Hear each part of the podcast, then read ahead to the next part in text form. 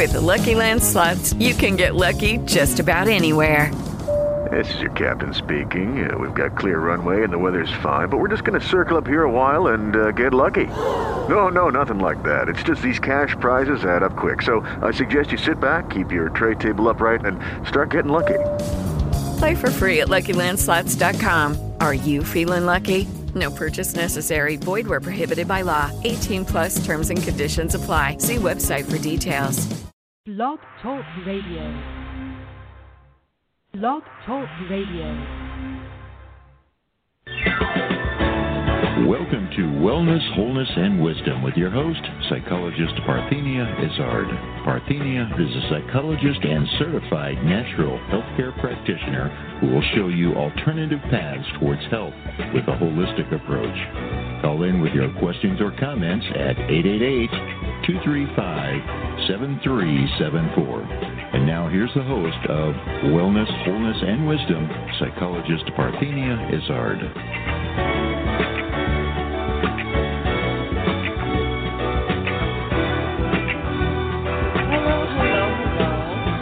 Should you passively exist with backaches, allergies, PMS, colds, flu, and other ailments?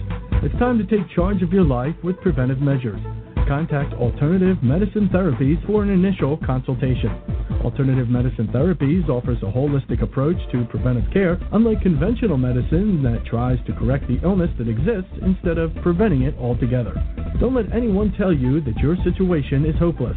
Alternative medicine therapies like iridology, kinesiology, reflexology, energy medicine, which includes chi light therapy, acupressure, and psychological consultations, has an amazing track record of positive results. Why suffer when alternative medicine therapies with Parthenia Izzard is here to help? Contact Alternative Medicine Therapies today for an initial consultation and visit their website at www.amtherapies.com.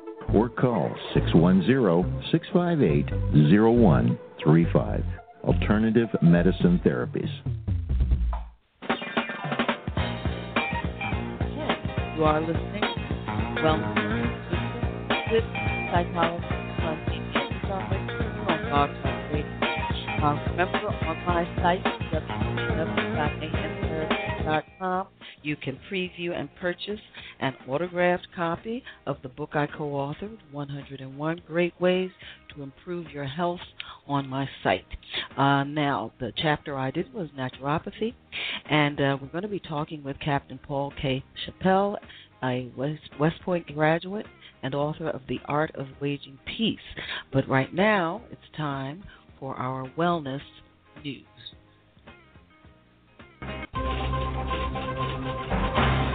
Okay, next note of Science Daily, and um, talking about marital, the marital status, how marital status reduces the risk of death from HIV/AIDS for men.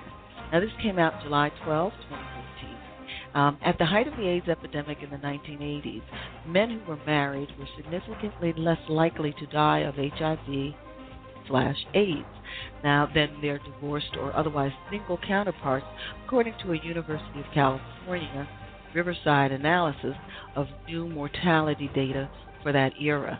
Uh, for women, marital status had little impact on who was more likely to die of the disease, but race proved to be a significant risk factor, with African American women nine times more likely to die of HIV/AIDS, and Latinas seven times more likely to die of the disease than European American women. Now, those mortality rates are considerably higher than those for men of color compared to European American men.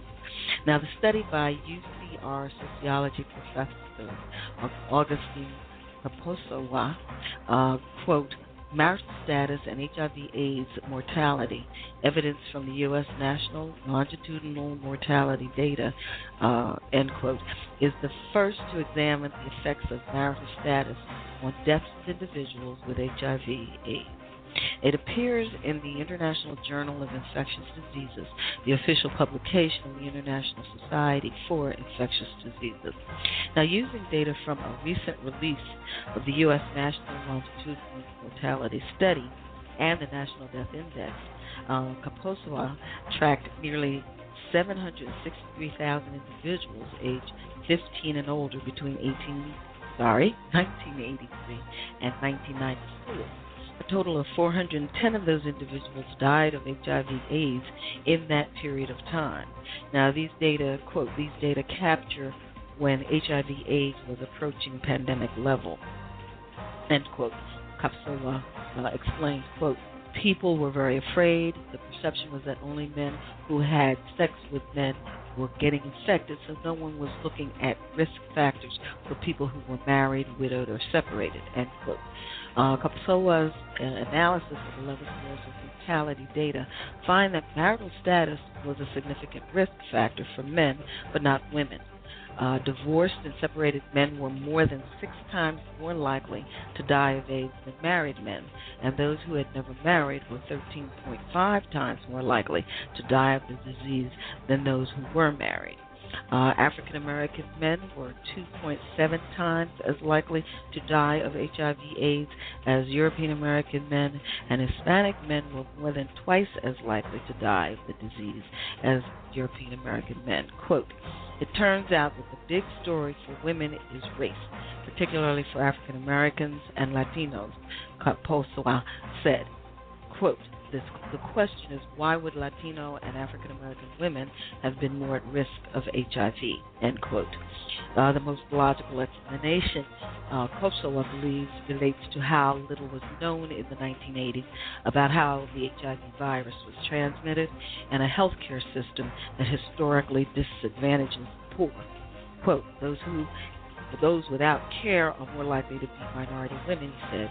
It's really a function of the healthcare system, who has access, and how soon people seek care.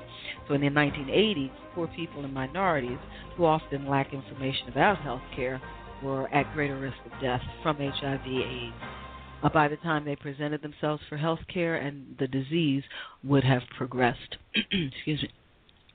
Uh, he goes on to say that his assertion is supported by other studies showing that women of color typically receive less aggressive treatment for diseases such as cancer, and that uh, African Americans and Hispanics are less likely to be prescribed narcotic pain medications for back pain than European Americans, even when one takes into account pain severity. He noted that in the U.S., post diagnosis cancer survival rates are much lower for people of color than European Americans. Quote, the elephant in the room is the healthcare system and the value we put on different people because of their color and background. He adds, we don't say that consciously, but it is why the Obama administration has put so much emphasis on reducing health disparities in this country. End quote. Okay, and again, that's from ScienceDaily.com. Uh, they come out with some very timely and um, very up to date and current research uh, for people to peruse.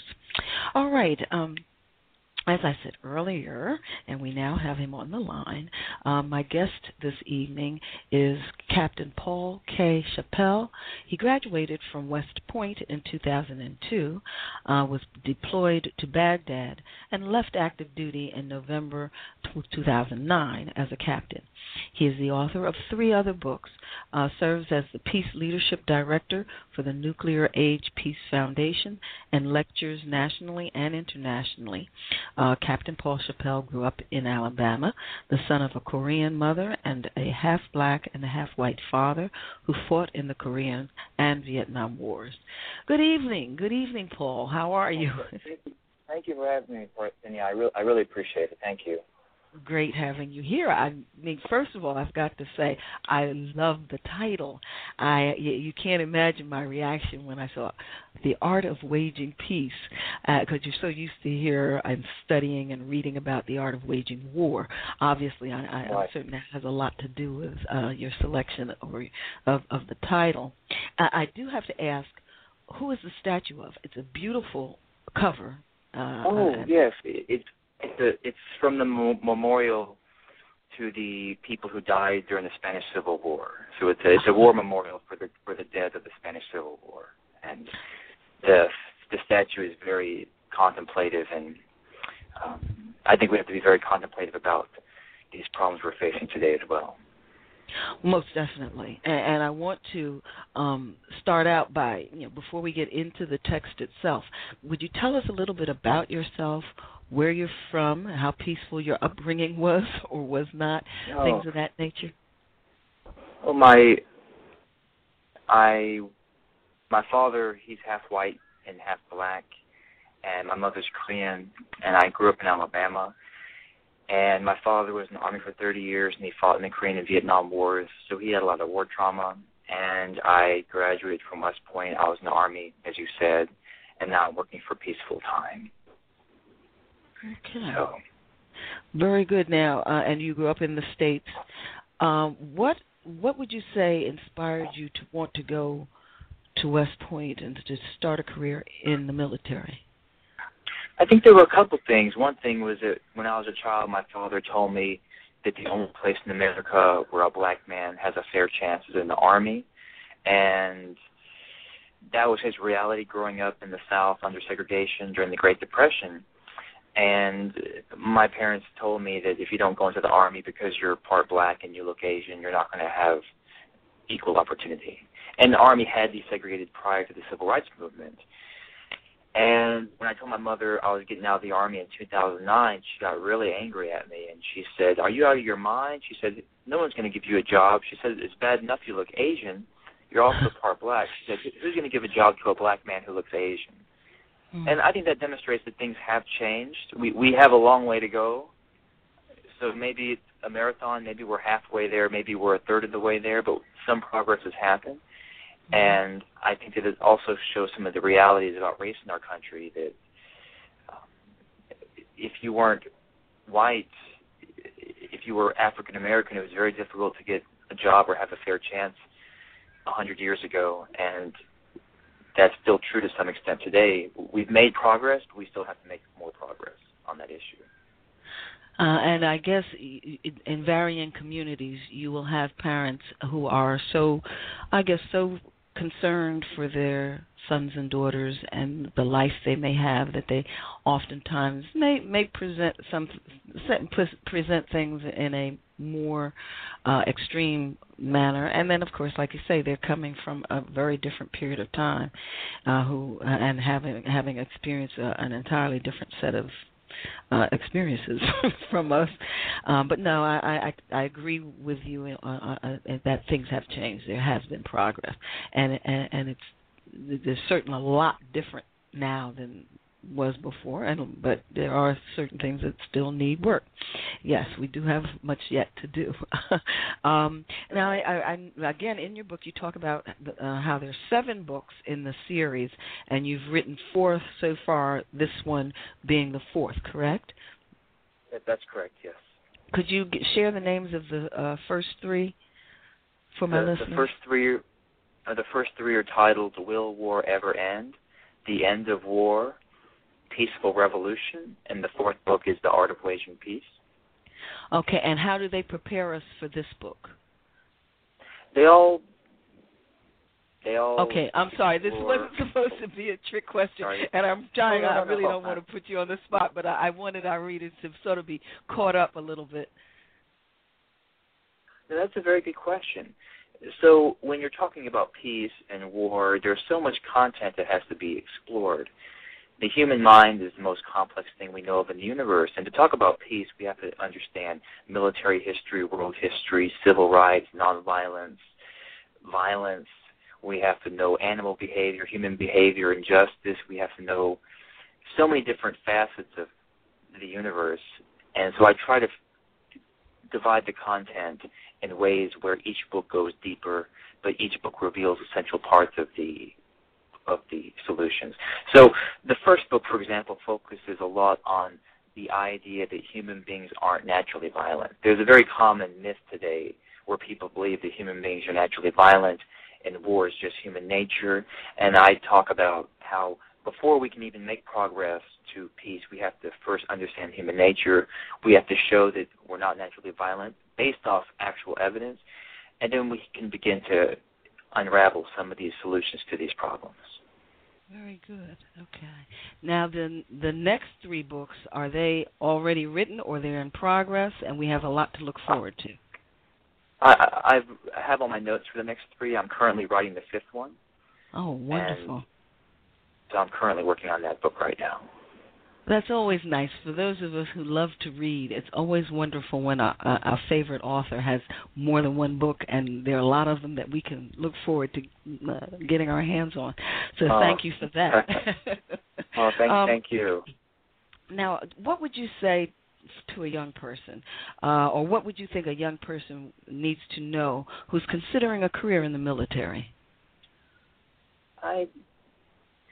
It's important that they know the risks and the benefits. For example, one benefit of being in the military is college money and health care, but there's other ways to achieve those goals, and a person has to know what they're getting into.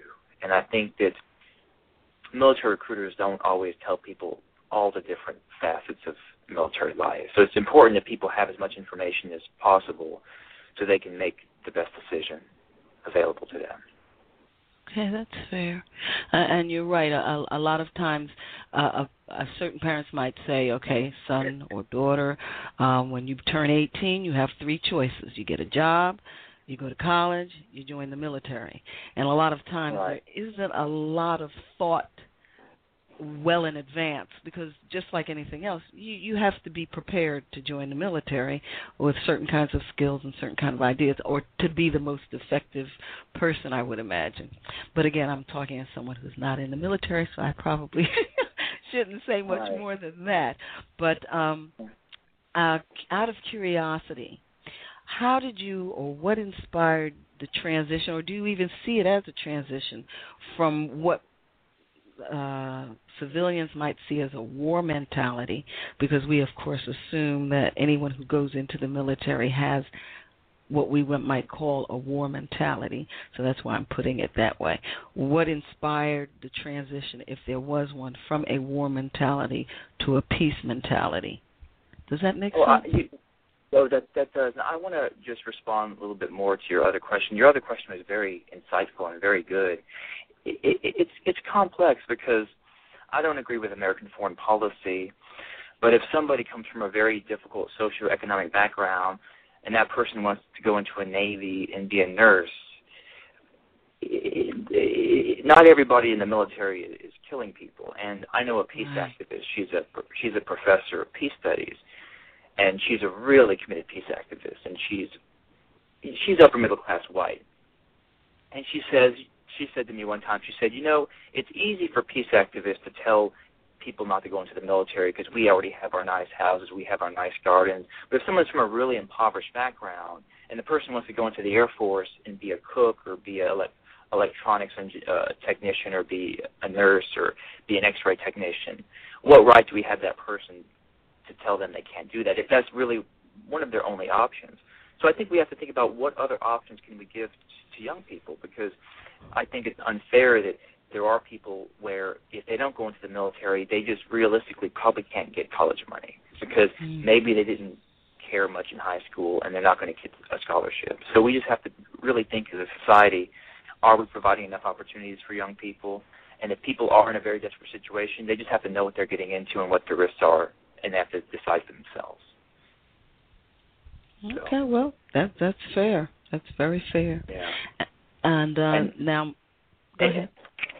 Oh, yeah. Your other question is uh, I, I, is really, really thoughtful question. I think that just a lot of things I learned at West Point and in the Army opened my eyes to how a lot of things that violence does actually is counterproductive. And the use of war, even though we're being told it makes us safer, in many ways it's doing the opposite.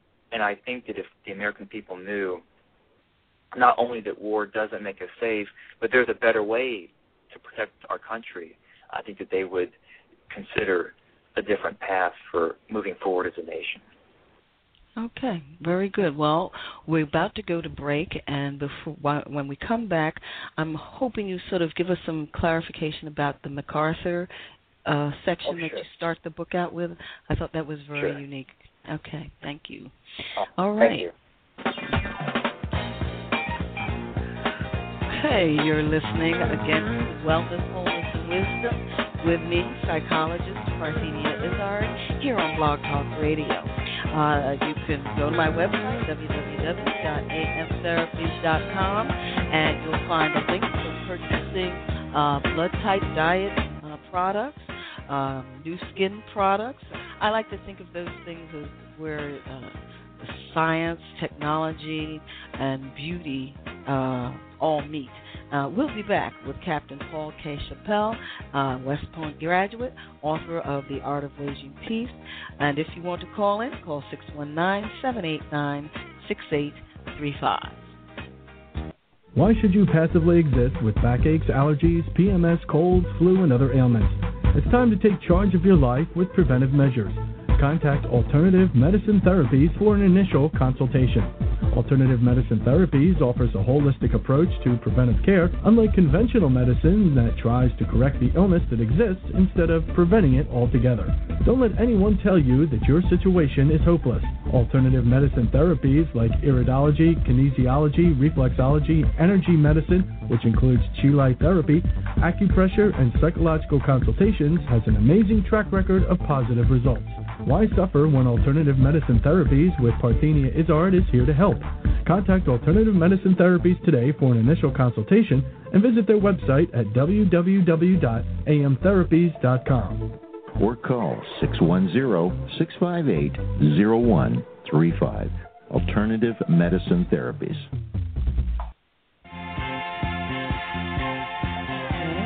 Yes. Are listening to Wellness, Wholeness, and Wisdom with me, psychologist Parthenia Izzard. Now, my live guest next week, July 23, 2013, will be Raymond Francis, a dear friend who's been on the program several times, and he's the author of Never Be Sick Again, Never Be Fat Again, and Never Fear Cancer Again. And he's going to be talking about an upcoming book about Never Feel Old Again. Um, now, at the end of that live program, we will discuss the herb yucca and the asana salab hasana. Uh, check the website to see who my rebroadcast guests will be next week, July 24 and 25. Uh, we are back, and I, I want to tell you a little bit about the book 101 Great Ways to Improve Your Health. I mean, nothing is more important than your health. But between the overburdened medical establishment, blaring crisis driven health headlines, and our own hectic lives, finding the information you and your family need can be next to impossible. We're here to help. We bring together 101 of the top minds in radically different branches of the healing professions to give you 101 simple, workable ways to attack disease, overcome unhealthy habits, and live your life to its healthiest potential. Follow the link on my homepage. It's a beautiful blue book link. Okay, we're back with Captain Paul K. Chappell, West Point graduate and author of The Art of Waging Peace. Okay, so yes, uh, uh, before you get into that uh, MacArthur piece, I just want to uh, read the out, you know, read the different segments of the book, so that our listeners have an idea of what is covered, uh, so that you know they'll know exactly what they're going to get when they buy the book. Uh, now we have um, it starts out Prophets of Peace, General Douglas MacArthur speaking on the need to abolish war. Then there's a preface, preface, the three forms of change. Part one, the infinite shield the labyrinth of trauma, the siren song of rage, the first line of defense, the power of calm, the three forms of deflection, the perilous arrow. Part 2 The sword that heals. West Point and world peace, the master of deception, the sword of truth, the power of persuasion and strategic thinking, how we can protect our country and planet in the 21st century, the underdog, and then there's some notes in the index. Okay, talk to us about Douglas MacArthur and his attitudes on uh, peace.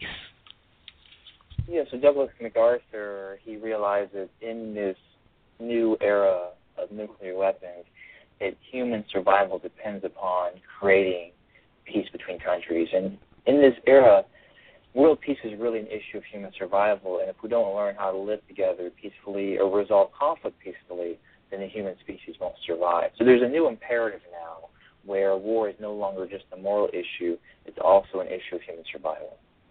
Mm, Very good. Okay, and I, I think the thing that's so unique is that a lot of people are not historians, so they've never read anything written by MacArthur, and they don't read beyond whatever they learned in, you know, high school, and there's not a whole lot there. So I think it's uh, uh you'll find a lot of people obviously would be surprised to think of any general as having any peace concept or positive peace appreciation. So I, I thought that was really neat that you started the book out that way. Okay. Um, let me see. Uh, did you? Well, uh, the infinite shield, the sword that heals. Um, why don't you share with us what your expectation is? What what it is you're hoping to accomplish with this text?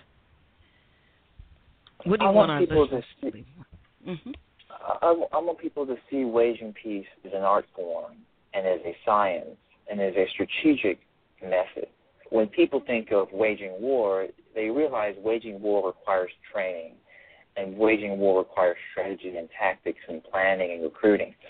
And the military has excellent training in waging war, but most activists have no training in waging peace. And people think of peace as just doing nothing, or you wear a peace T-shirt, or you're being passive. When peace is a struggle, it's an activity, it's an action. Just like in the civil rights movement, civil rights mm-hmm. movement transformed peace into a disciplined, strategic action to challenge injustice. And helping people see that as an art form, as a strategic framework, and giving them tools where they can take part in the art of waging peace in their own lives.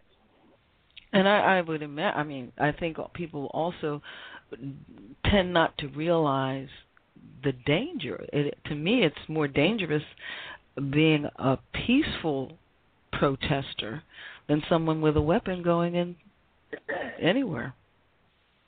That's what King and Gandhi realized was that there is danger. That's why they would often call.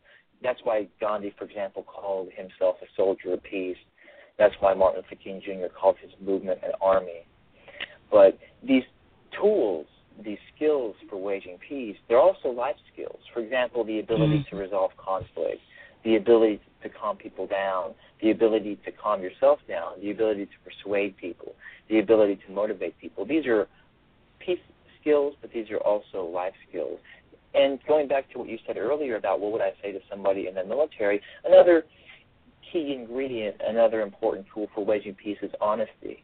And one thing I tell people in the peace movement is if you want people to not join the military, you need to be honest with them because – that's mm-hmm. my approach is just to be honest. Because when you turn the military into forbidden fruit, when you tell people they can't do something, they want to do it more very often. So if you make something taboo or forbidden fruit, they might want to do it even more. I know a lot of people in the military whose parents are peace activists because their parents, since they were a child, told them you can't go into the military, mm. and the child wants to rebel and joins the military. So if you're honest with people, people can sense if you're being genuine if you're if you if you're speaking with integrity and just to be honest about what the military is in the 21st century, that is the best thing you can do. Rather than just telling people don't go into the military, rather than that, just be honest. So that's another skill is, is critical not just for waging peace, but also just for life in general.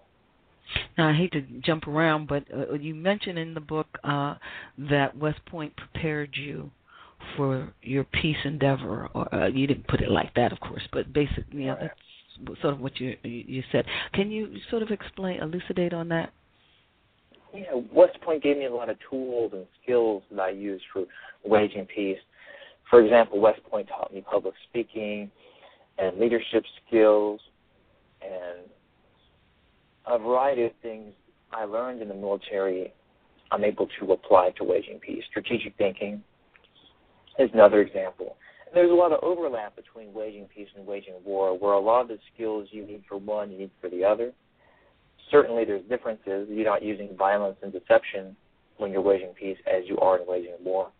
But I think that there is enough overlap where a lot of things that I learned at West Point I'm able to use on a daily basis. And I, I think too, I thought the the code of honor I thought also certainly translates nicely into this kind of integrity you need to have for people to be able to follow you or to you know follow your lead uh, either in a war setting or a peaceful setting so uh, right. yeah very good okay now back to the book um, why don't you start and just go through the aspects of the book, uh, if you want, in in, a, in order, if you will, however you like, uh, just giving people a taste of what they're going to find as they go through the text. So, one thing I focus on at the beginning of the book is one thing I talk about is how if a doctor's job is to promote health, they have to study and understand illness. And if our mm-hmm. job is to promote peace, we have to understand trauma and violence and those kinds of things. And I talk about trauma, I talk about violence, the anatomy of trauma, the anatomy of violence, so that we can heal these kinds of problems. Then I go into different the different aspects of waging peace. I talk about the infinite shield, which is the ability to convey respect through our composure and behavior and action. And I talk about the sword that heals, which are the nonviolent methods used, for example, by Gandhi and Martin Luther King Jr to challenge injustice and change society for the better. And I talk about American foreign policy, many of the misconceptions about American foreign policy. I talk about many of the misconceptions about war and how truth eventually has the power to defeat deception if we use the right technique. Okay. Now there was a specific chapter um, where you t- I'm calling them chapters. Is that okay? yes, um, where yes, you talk absolutely. about the siren song of rage. Uh, what what what were you doing in that chapter? Well, talking about just what rage is, what causes berserker rage. Berserker rage is a common feature in war, where soldiers go berserk and they start massacring people. And I explain what causes that behavior to happen because if we want to stop that behavior, we have to understand what causes it. And then we can begin to prevent it and predict it. So I talk about berserker rage, which we see not just in war, but we see in society as well. When you look at violent crime, when you look at mass shootings, when you look at murders, you often see berserker rage as well. And so, kind of re- re- removing the the fog around that topic. It's a very taboo topic. People talk about violence, but nobody likes to talk about the cause of the violence because the cause of the violence makes us question what are we doing as a society. And so I try to remove that fog, clear up these misconceptions, give people a clear picture of what rage and berserker rage in particular is, so that we can move forward and reduce the amount of violence and murder that we're seeing in our society and around the world. Okay, so again, bringing home that concept of what you're talking about doesn't just have to deal with combative war, one military group against another, but it also has to do with what we do to one another within our daily lives, in the home, at school, at work, at play. Um, driving down the road. All of and, that is and that's, that's a good point. And other things too. For example, one thing I talk about a lot in the book is the women's rights movement. How 200 years ago in America, women couldn't vote, own property, or go to college. And that was because the reason that changed was because people waged peace. I talk about Susan B. Anthony. I talk about Frederick Douglass, who was one of the foremost women's rights advocates I talk about Elizabeth Cady Stanton and how the women's rights movement was able to gain their fundamental human rights mm-hmm. through waging peace. I talk about the civil rights movement, how African Americans were able to fight against segregation and injustice. I talk about Gandhi's movement against the British Empire. So any form of injustice where people are not being treated fairly, waging peace can be used for that. It can be used against sexism. It can be used against racism. It can be used against war. It can be used against environmental destruction, and it can be used just in our own personal interactions with people on a daily basis. Yeah, I, th- I thought that was exceptional when uh, that's uh, that paragraph where you pointed out, you know, because people always feel the only way to make change is through violence and through war, and you really pointed out very clearly that all those things you just mentioned really happened as a result of protest.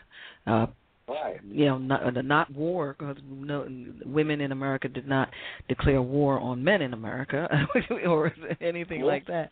But uh, it was a different kind of. It was a yeah a protest, a, a peaceful, nonetheless, of course, dangerous, but it was still a, nonetheless a peaceful move, a peace movement. Um, but yeah, very good. A lot of people don't, for some reason, don't realize that or don't conceptualize that. Yeah. Uh, You, you brought up a, a really good point. That's a really good. I'm really glad you mentioned that. Can I comment on that briefly? sure, sure. So yeah, I'm really glad you brought that up because one thing I talk about in the book is how America's father, America's founding fathers talked about no taxation without representation, and they believed that if you govern people, you have to get their consent, and that's a very legitimate grievance. But decades after the Revolutionary War ended, less than 10% of the American population could vote. Women couldn't vote. African Americans couldn't vote. Most white people couldn't vote unless they owned land. So how did women get the right to vote and own property? They didn't fight a war. They used waging peace. How did non-landowners get the right to vote? They didn't wage a war. They used waging peace. If you look at workers' rights, if you look at child labor laws, and even though the Civil War kept the Union together, it took a peaceful movement, the Civil Rights Movement, before African Americans truly got their human rights. So when I was growing up in school, I was taught that we got all of our freedom through war. But decades after the Revolutionary War ended, most Americans weren't free people. And we got most of those rights through waging peace. And we're just not taught that in school. When how most of the rights we have today actually came from very, I mean, patriotic Americans, Martin Luther King Jr., Susan B. Anthony, Frederick Douglass. These people are as American as apple pie.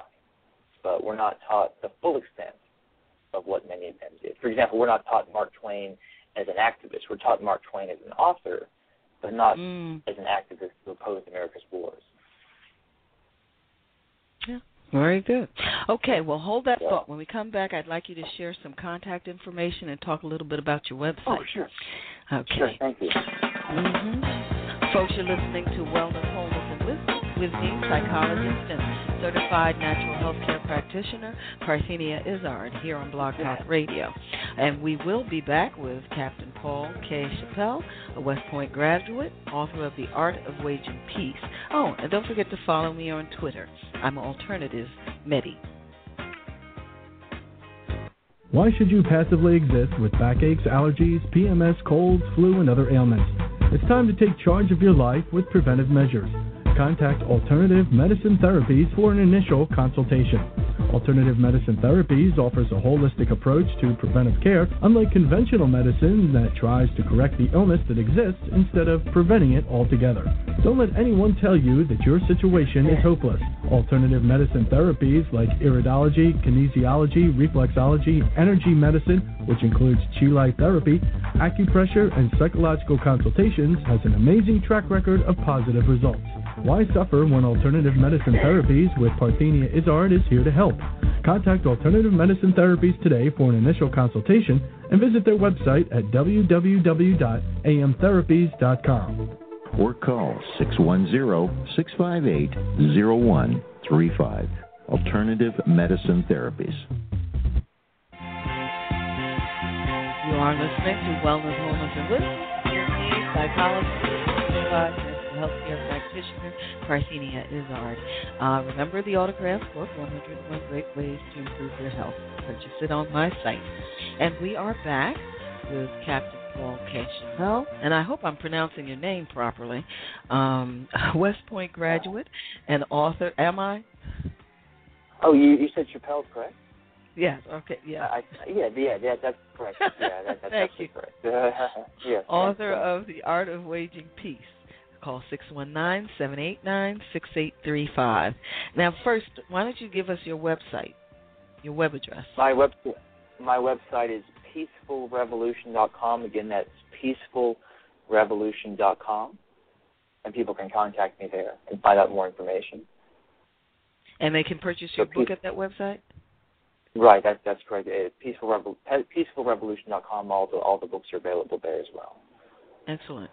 And is there a projection on when we might get that next, that fifth book? Uh, probably 2015. Probably Oh, okay. 2015. It'll it'll take me a year to write, and then the Okay. editing and everything. It'll probably be ready in tw- 2015. But Now, are you doing any public uh, signings or anything like that coming up anytime soon? Um, I speak year round. My next big event is I'm speaking at the Veterans for Peace Convention in Madison, Wisconsin. And Veterans for Peace, they're, they do a lot of important work regarding the end of war and other issues that our country is dealing with right now. And mm-hmm. if people will just Google Veterans for Peace 2013 convention, they can find out more about it. And if they're in Madison, I hope they'll attend. When is that? I let me see. I think it's August. I'm speaking sometime in August. I'm, yeah, I'm speaking on August. Well, they can go to the site. That's not a problem. Uh, Folks, yeah. remember, check I'm, August. I'm, I'm speaking on, on August 10th, but the ah. convention uh, takes place, I think, from August 8th through August 12th. Ah, okay, good. All right, very good. So, uh, is there any other contact? Okay, they can get everything off your website, and that's peacefulrevolution.com. Very good. Okay, well, um, let's go on to uh, the power of calm. So, calm is one of the most important things that we can know how to utilize, and knowing how to calm people down, knowing how to calm ourselves down, because it is a scientific fact that when people are angry or afraid, the rational part of their brain shuts off. When you're really, really angry or really, really afraid, you can't think clearly. And it's a scientific fact that when you're really, really angry, when you're really, really afraid, people can't think clearly. So to get people to think clearly, you have to first be able to calm them down. And so I talk about these different steps for calming people down.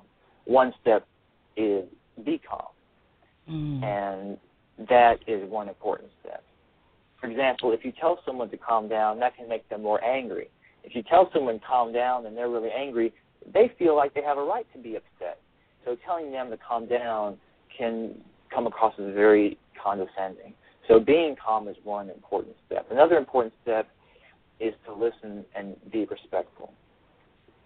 So listening and being respectful is very important one thing I mentioned in the book is how in all of human history, in all of human history, I don't think anyone has ever seriously said, I hate it when people listen to me. I can't stand it when people listen to me. That's my biggest pet peeve is being listened to. Or in all of human history, I don't think anyone has ever seriously said, I hate it when people respect me. I can't stand it when people respect me.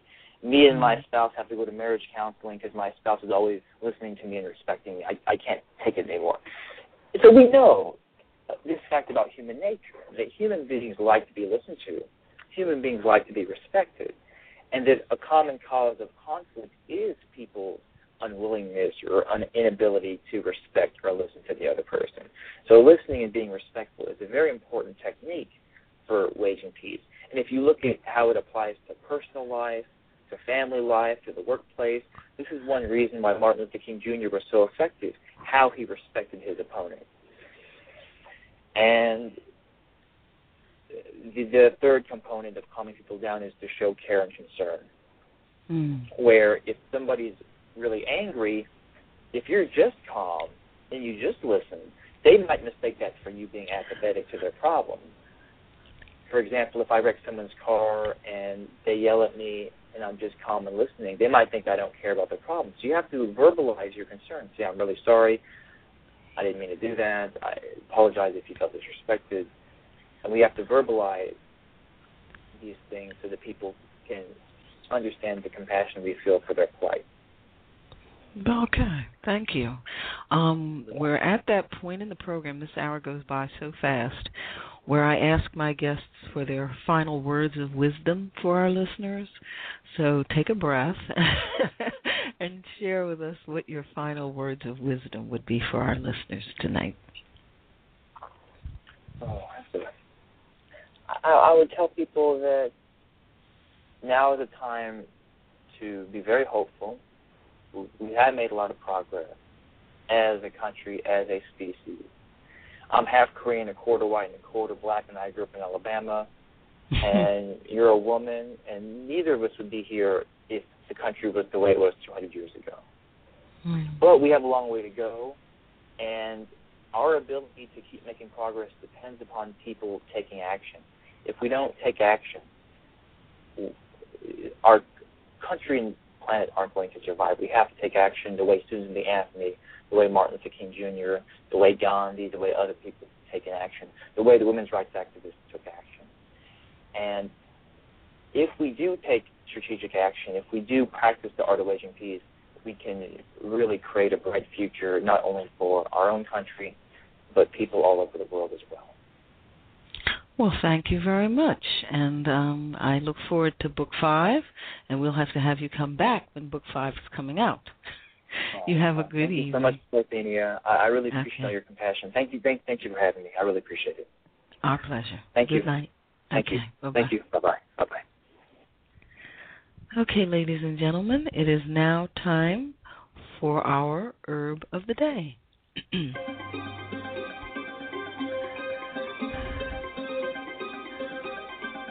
Today's herb is yohimbe. Uh, the part used medicinally is the bark.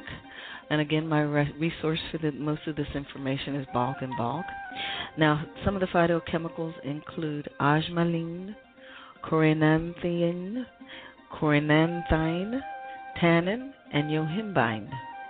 It increases libido and blood flow to erectile tissue and may increase testosterone levels. It is a key compound, uh, a key uh, yohimbine, a key compound of the herb, is sold as a prescription medication. Caution: uh, it may induce anxiety, panic attacks, and hallucinations in some individuals. May also cause elevated blood pressure and heart rate, headache, dizziness, and skin flushing. Should not be used by women or by anyone with high blood pressure, uh, heart, kidney, or liver disease, or a psychological disorder. Should not be combined with foods rich in tyramine, such as cheese, red wine, and liver, as these may increase blood pressure to dangerous levels. Okay, now it's time for our asana. Okay, today, tonight's asana is Urdhva Mukha Svanasana.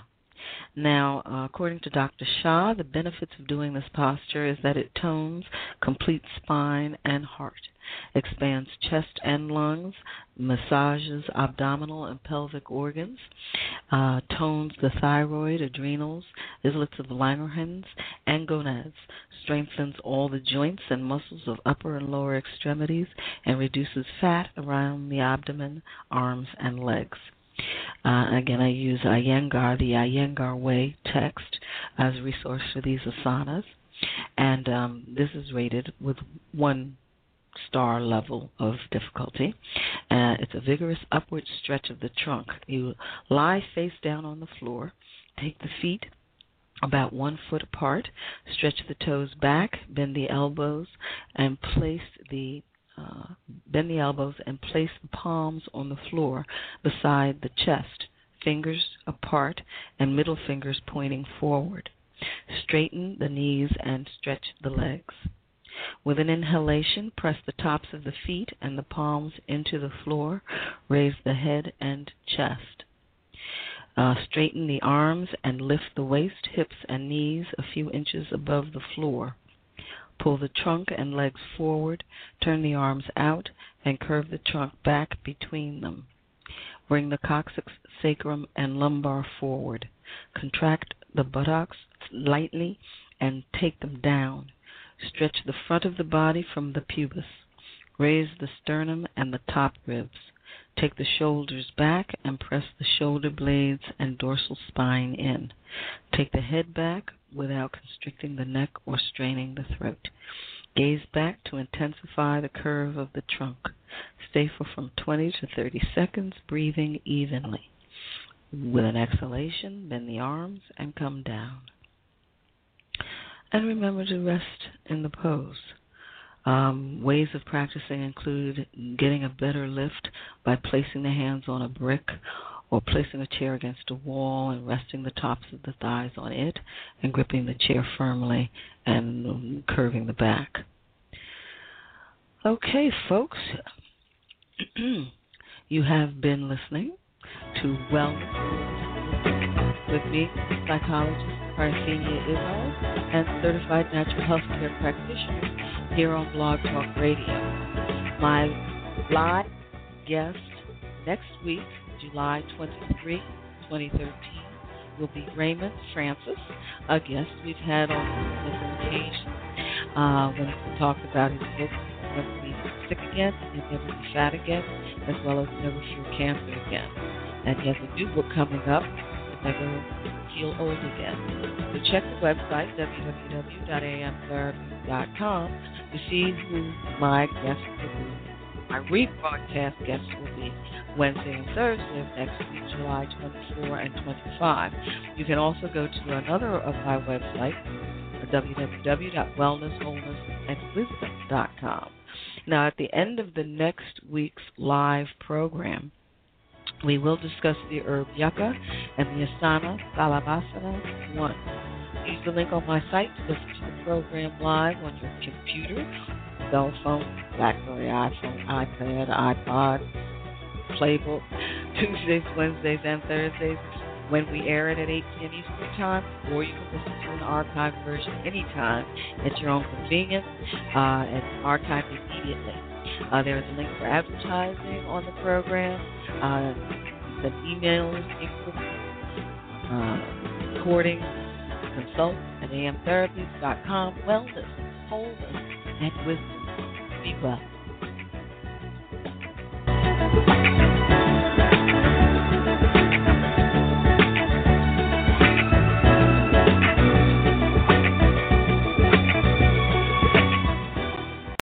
Lucky Land slots, you can get lucky just about anywhere. Dearly beloved, we are gathered here today to. Has anyone seen the bride and groom? Sorry, sorry, we're here. We were getting lucky in the limo and we lost track of time. No, Lucky Land Casino, with cash prizes that add up quicker than a guest registry. In that case, I pronounce you lucky. Play for free at LuckyLandSlots.com. Daily bonuses are waiting. No purchase necessary. Void where prohibited by law. 18 plus. Terms and conditions apply. See website for details. Don't you love an extra hundred dollars in your pocket? Have a TurboTax expert file your taxes for you by March 31st to get $100 back instantly. Because no matter what moves you made last year, TurboTax makes them count. That means getting $100 back and 100% accurate taxes only from Intuit TurboTax. Must file by 331. Credit only applicable to federal filing fees with TurboTax full service. Offer can be modified or terminated at any time.